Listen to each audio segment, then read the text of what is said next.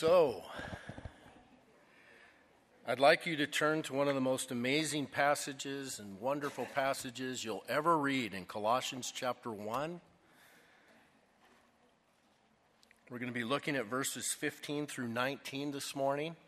If you're using a Bible under the seat in front of you, that's page 1352.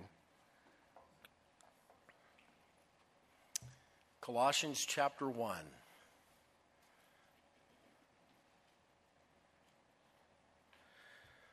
Lord, I pray that you would speak to us from your word in a powerful way. May we know you better. And in knowing you better,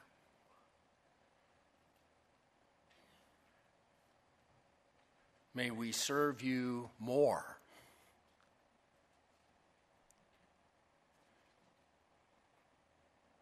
Be first place in our lives, I pray. In Jesus' name, amen. There is no one like Jesus. Would you agree? He is absolutely unique. He is the one and only. Nobody like him in all of history, and nobody ever will be. And I want you to notice what is said of Jesus in this text this morning. So deep, so profound. Look at verse 15. Speaking of Jesus, Paul writes, He, Jesus, is the image of the invisible God, the firstborn over all creation. By him, all things were created that are in heaven and that are on earth, visible and invisible, whether thrones or dominions or principalities or powers. All things were created through him and for him.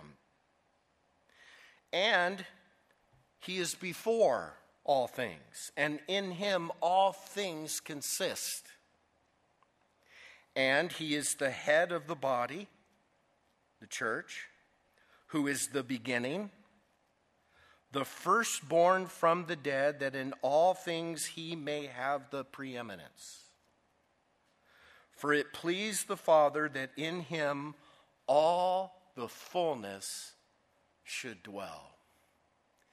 Man, there is so much information there about the Lord Jesus. Just profound truths about the person of Jesus Christ. And you know, our, our brains aren't big enough to take it all in. How do we put all that ocean into our little cups, right? But I want to try. Let's attempt to understand what we can, and let's dive in.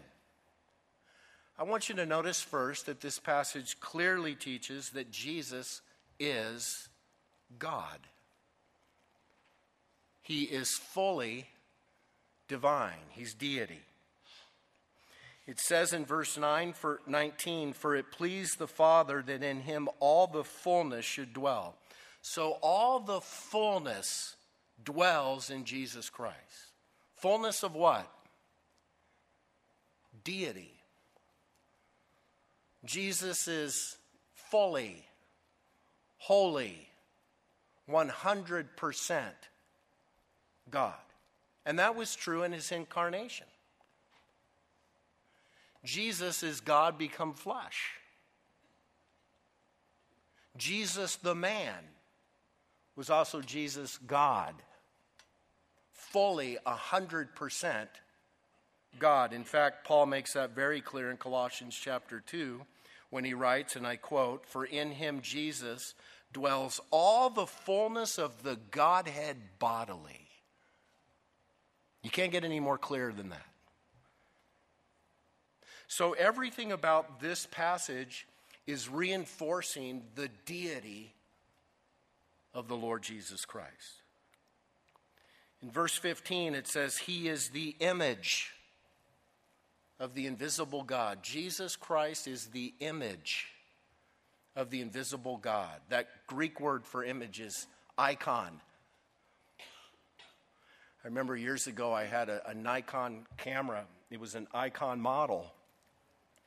And it had that weird stuff that was in the cartridge and rolled up. And you, anybody remember what that stuff's called? Film, I think is what it was called.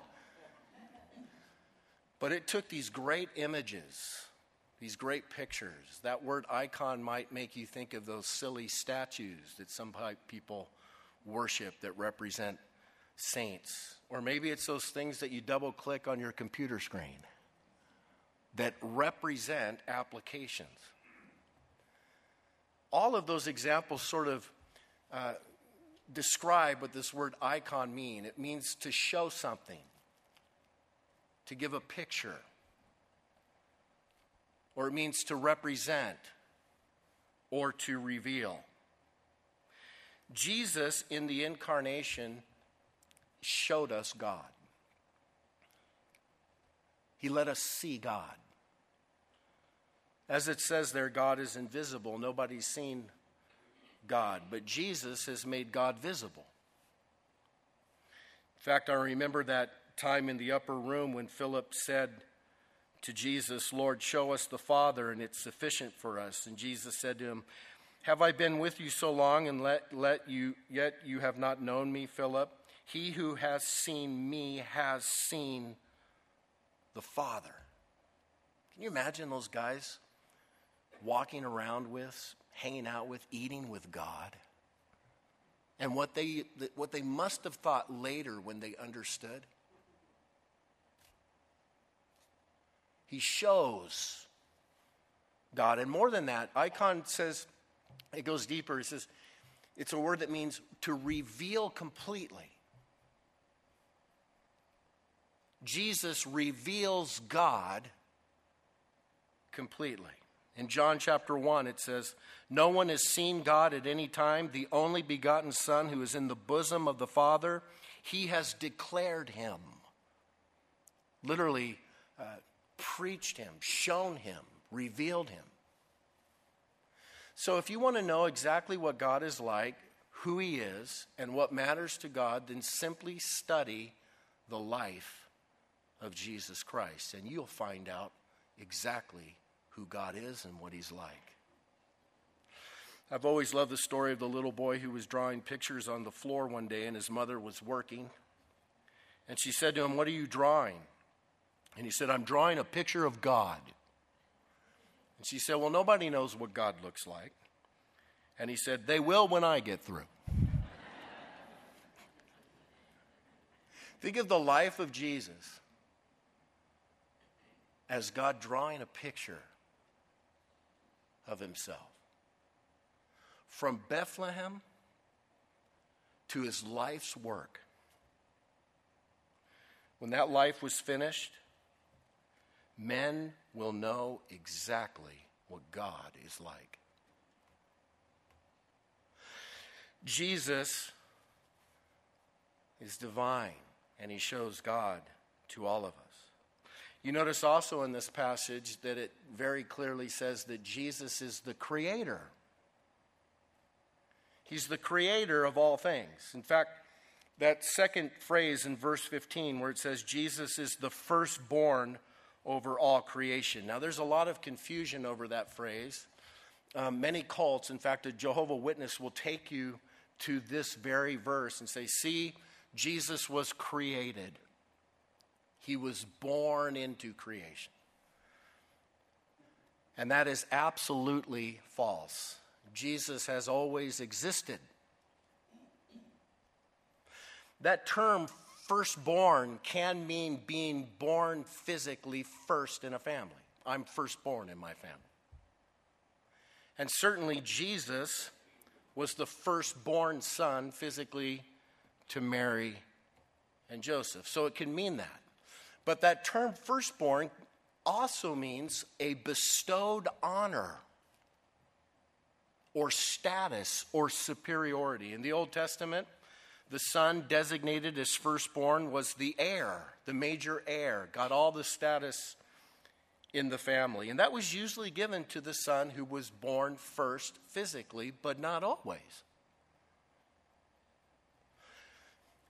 Esau was born first, Jacob was born second. Jacob was given the status of firstborn.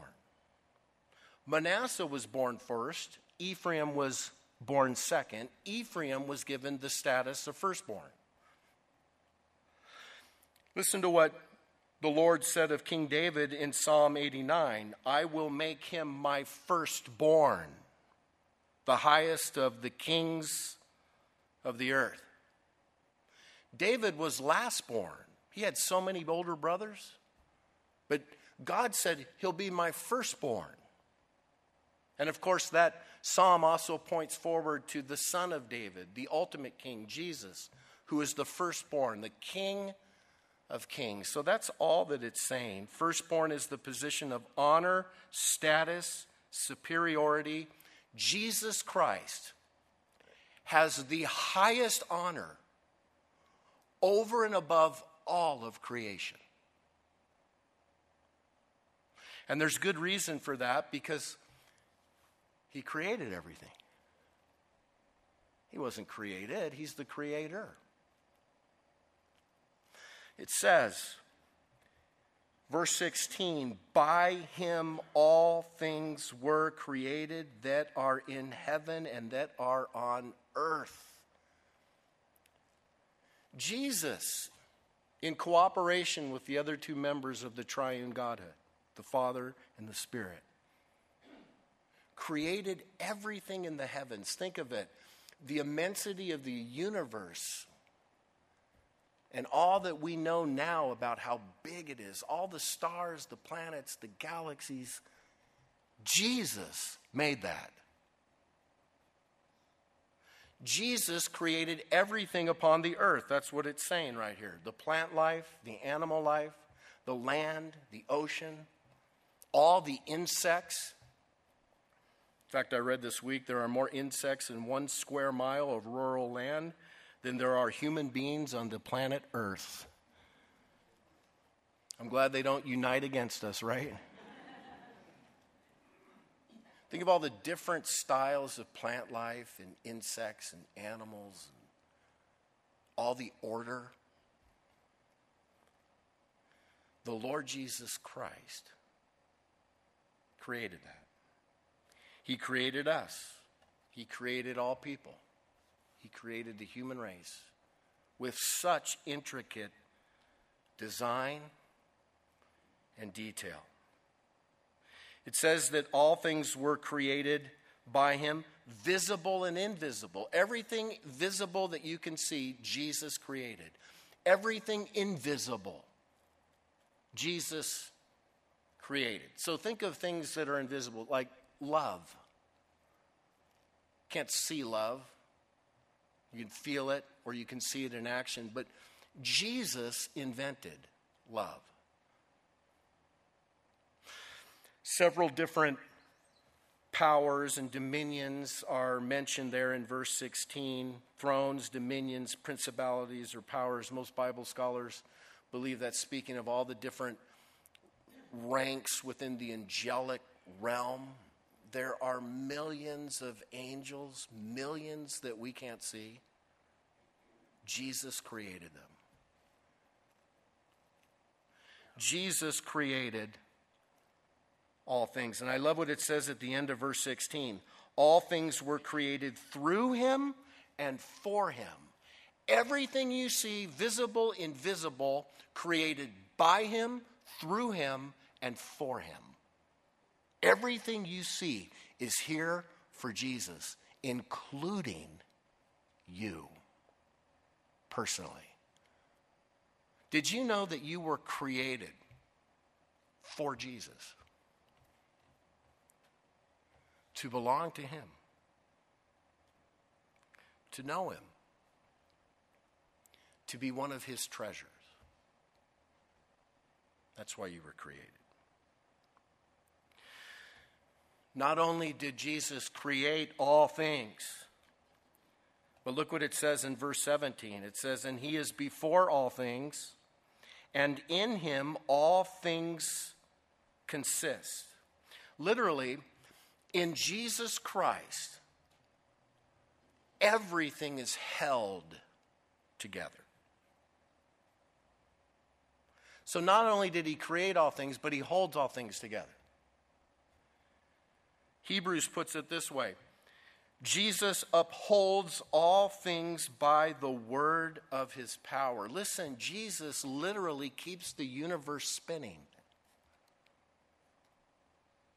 He holds all of the order together. In his book, The Atom Speaks, Dr. Lee Chesnut asked the question what holds the nucleus together? Why doesn't it fly apart? And therefore, why do not all, all atoms fly apart?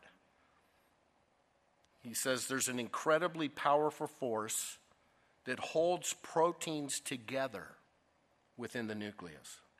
Scientists have dubbed that force the strong nuclear force. They can measure it, they can observe it, but they have no explanation as to why it exists. Is Christ holding all that together? That old song is so true. He's got the whole world in his hands, he's got the whole wide world in his hands. Look how Christ is described. Question What if he relaxed his grip just a little? What if he let go? You know, one day he will. And it tells us in 2 Peter 3 that when he does, the heavens will pass away with a great noise, and the elements will melt with fervent heat. Both the earth and the works that are in it will be burned up. And then he's going to create another heaven and earth, which we'll live in with him for all of eternity. The Lord Jesus Christ, the one and only. Look what it also tells us about Jesus. In verse 18, it says he's the head of the body the church. Now, I want you to, that's a mind blower too. The church is comprised of every single born again Christian on planet Earth. Every born again Christian in Nepal, in Africa, here in America. The church universal is comprised of every single true local church on planet Earth and every Christian organization. And every Christian that makes up every church and every Christian organization all over planet Earth. The most common analogy in the New Testament that's used to describe the church is that of a body. We're all different members in the body. Jesus is the head of that body. And that means that Jesus is of highest rank in the church. Jesus is the source of the church. And as the head of the church, he's the leader of the church. He directs the church. And by the way, I take that very seriously as the pastor of a church. The Lord has placed me here to be a shepherd for this church, to occupy a position of leadership. But please understand, I'm a mere under shepherd to the good shepherd, the best shepherd. I believe that Jesus directs this church. And I will tell you, it is my desire, along with our leadership, to find out what Jesus wants us to do. And any church worth its weight, worth its salt, should be absolutely committed to hearing from Jesus in the leading of a church. But think of it this way the Lord Jesus Christ is intimately involved in and seeking to direct every single true Christian church on planet Earth, every single true Christian organization on planet Earth. There he is directing it all. And, he, and you got a part in it. He's directing you as well, if you'll listen. Incredible. Verse 18, it says, He is the beginning. That's the Greek word arche. Literally, if you look it up, it means the first cause, going back to creation. The first cause. Jesus has always existed And when there was nothing, he created something. The power of Jesus Christ.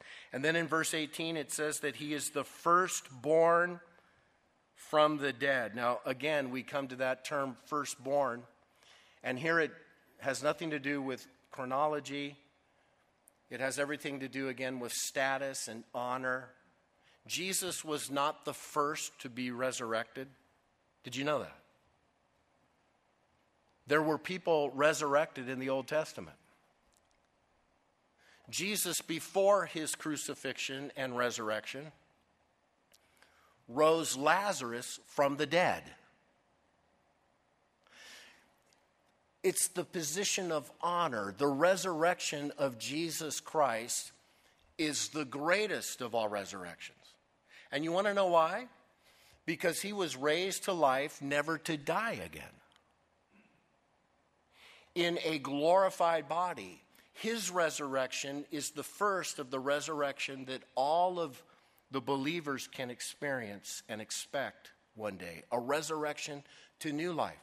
Everyone else that was raised from the dead, they died again.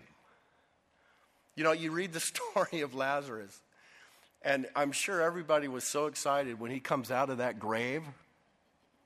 Everyone, I think, except for Lazarus. He's probably thinking, why did you bring me back here? Because he arose to die again, not Jesus. The firstborn, the greatest resurrection. And by the way, mentioning the resurrection of Jesus Christ means that Jesus died. And that's the biggest. Jesus really became man. The Son of God really became man and he really died. And our sins were placed upon him. And he died in our place.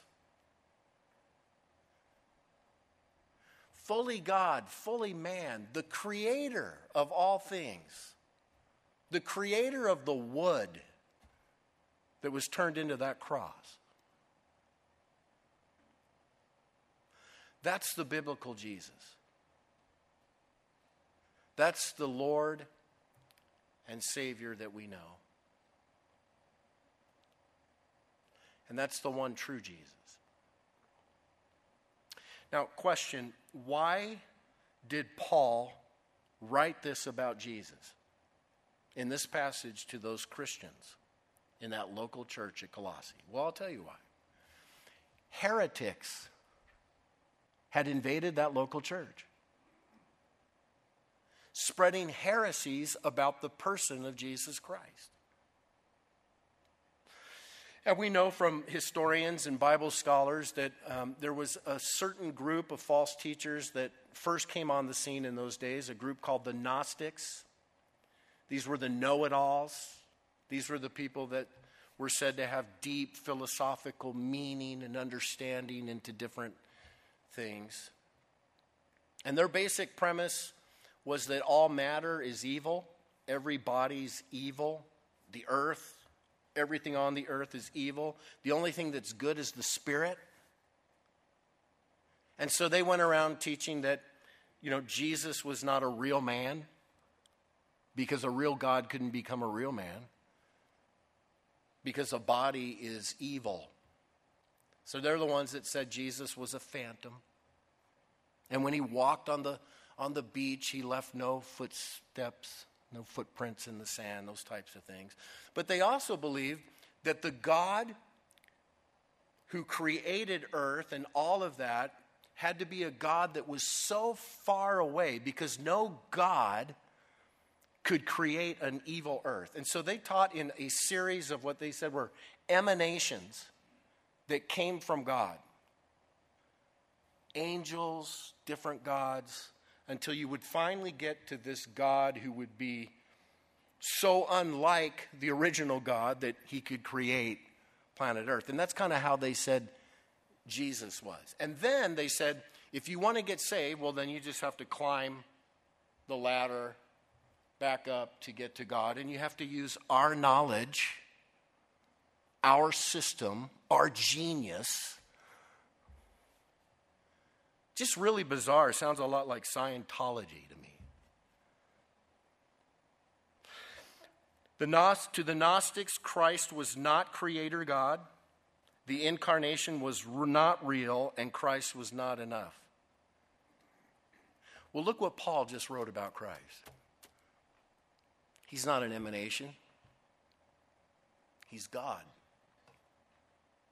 He's not part of creation, he's the creator. Paul knew that Christians always need to stay rooted in the true biblical understanding of the person of Jesus Christ. And I would say to you, you need to stay rooted. You need to understand who Jesus is from the Bible. Don't believe everything you hear about Jesus on the streets, okay? Understand what the Bible says about Jesus. And by the way, there are still many heresies, many heretics, many people that want to come in and spread false information about Jesus. And just so you know, most heresies concerning Jesus fall into two categories. One, they either deny the humanity of Jesus, or number two, they either deny the deity of Jesus. Both. The Bible says Jesus fully divine and fully human in his incarnation. So, in Mormon's view, Jesus and all other human beings and all angels existed in the distant past as the spirit offspring of our heavenly parents, God the Father and his wife. Jesus is simply our elder brother and the first of God's children to become a God himself. The Watchtower Society teaches that Jesus Christ was the first created being of Jehovah God. Jehovah God created Jesus as a divine like spirit at some point in ancient pre creation time. He was known as Michael the archangel before coming to earth. According to both Mormons and Jehovah Witnesses, Jesus and Lucifer were spirit brothers. In Islam, Jesus is one of the five greatest messengers of God who are collectively known as the possessor of steadfastness. But Jesus is neither God nor the Son of God. Hinduism, Jesus is God, one of billions of gods. Buddhism, Jesus was an enlightened man. The New Age teaching, many are willing to consider the teachings of Jesus, but they speak about this force that they call the Christhood. And it's often described as something all of us could attain if we just went through their little system. In this sense, Jesus is seen as a man who completed a process of spiritual evolution over successive generations of reincarnation, becoming an enlightened master. So you, would say that weird thing called Gnosticism that I just explained. What's that? It's all over. Still, today, everywhere. And you're not to buy any of it, it's garbage. Know the real Jesus.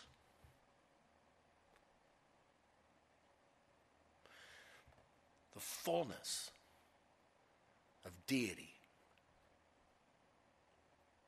The image, the exact representation of God, the creator of all things, the sustainer of all things, the head of the church, the beginning, the firstborn from the dead, the one who became man and died for us.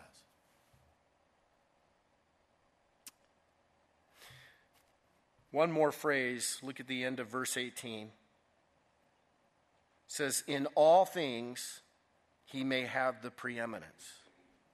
Preeminence is a word that means in all things, everything that you can possibly imagine.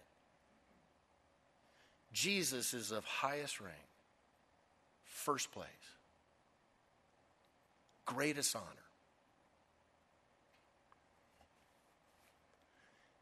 Is he preeminent in your life? Is he first place in your life?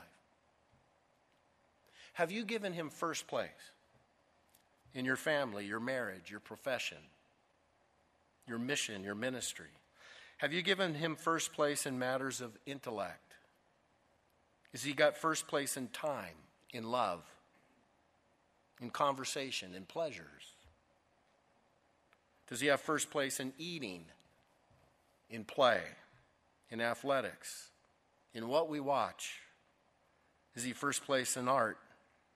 Is he first place in music? Is he first place in your worship? He's preeminent. And we should spend our lives worshiping Him, serving Him, seeking to make others aware of who He is and what He's done. Paul says this of Jesus in Philippians chapter 2. Therefore, God also has highly exalted him and given him the name which is above every name, that at the name of Jesus every knee should bow of those in heaven and of those on the earth and of those under the earth, and that every tongue should confess that Jesus Christ is Lord to the glory of God the Father. Everyone will bow. Do it now. Choose to do it because he's worthy. Amen? He's worthy. No one like him. Let's bow our heads.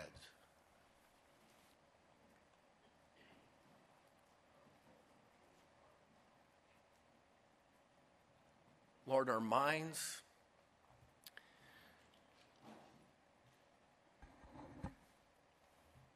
Our minds can't take it all in, who you are.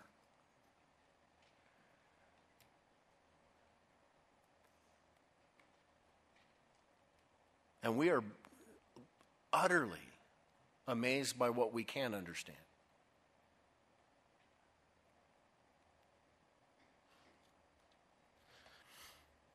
Lord, you are to be preeminent in all things, and so I ask that you would be preeminent in this church and I ask that you would be preeminent in our lives.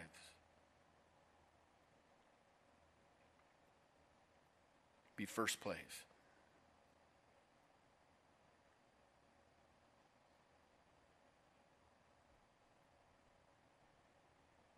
Perhaps with your head bowed, your eyes closed, maybe you need to rededicate your heart to the Lord. It's amazing how easy it is to let even the silliest things crowd out Jesus. Don't let anything crowd him out.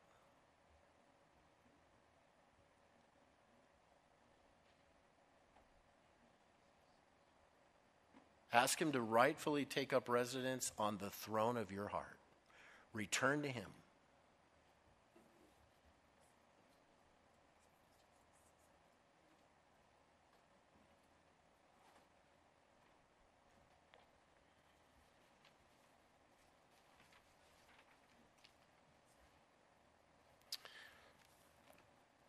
You're here this morning and you have not yet received Christ as your Lord and Savior, think of who He is. Don't, don't believe, again, what, what you hear out there on the streets. Understand what the Bible says. God became man and died for you and rose again that third day. And your sins can absolutely be forgiven right now if you put your faith and trust in Him. He is alive. He is directing the church. I believe he's right here.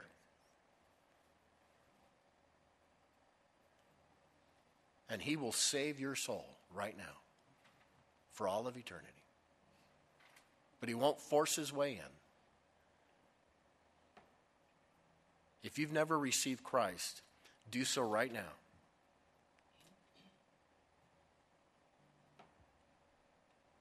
through a prayer of faith in your heart, pray, Lord Jesus, I invite you to be my Lord and Savior. Come into my life. I am a sinner. Thank you for dying on that cross for my sins. Wash them away. Make me brand new. And help me to follow you all the days that you give me on, on this planet.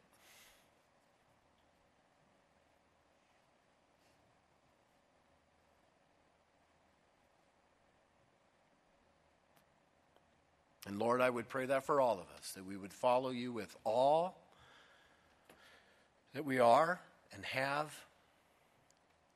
as long as you give us life on this planet. In Jesus' name, amen.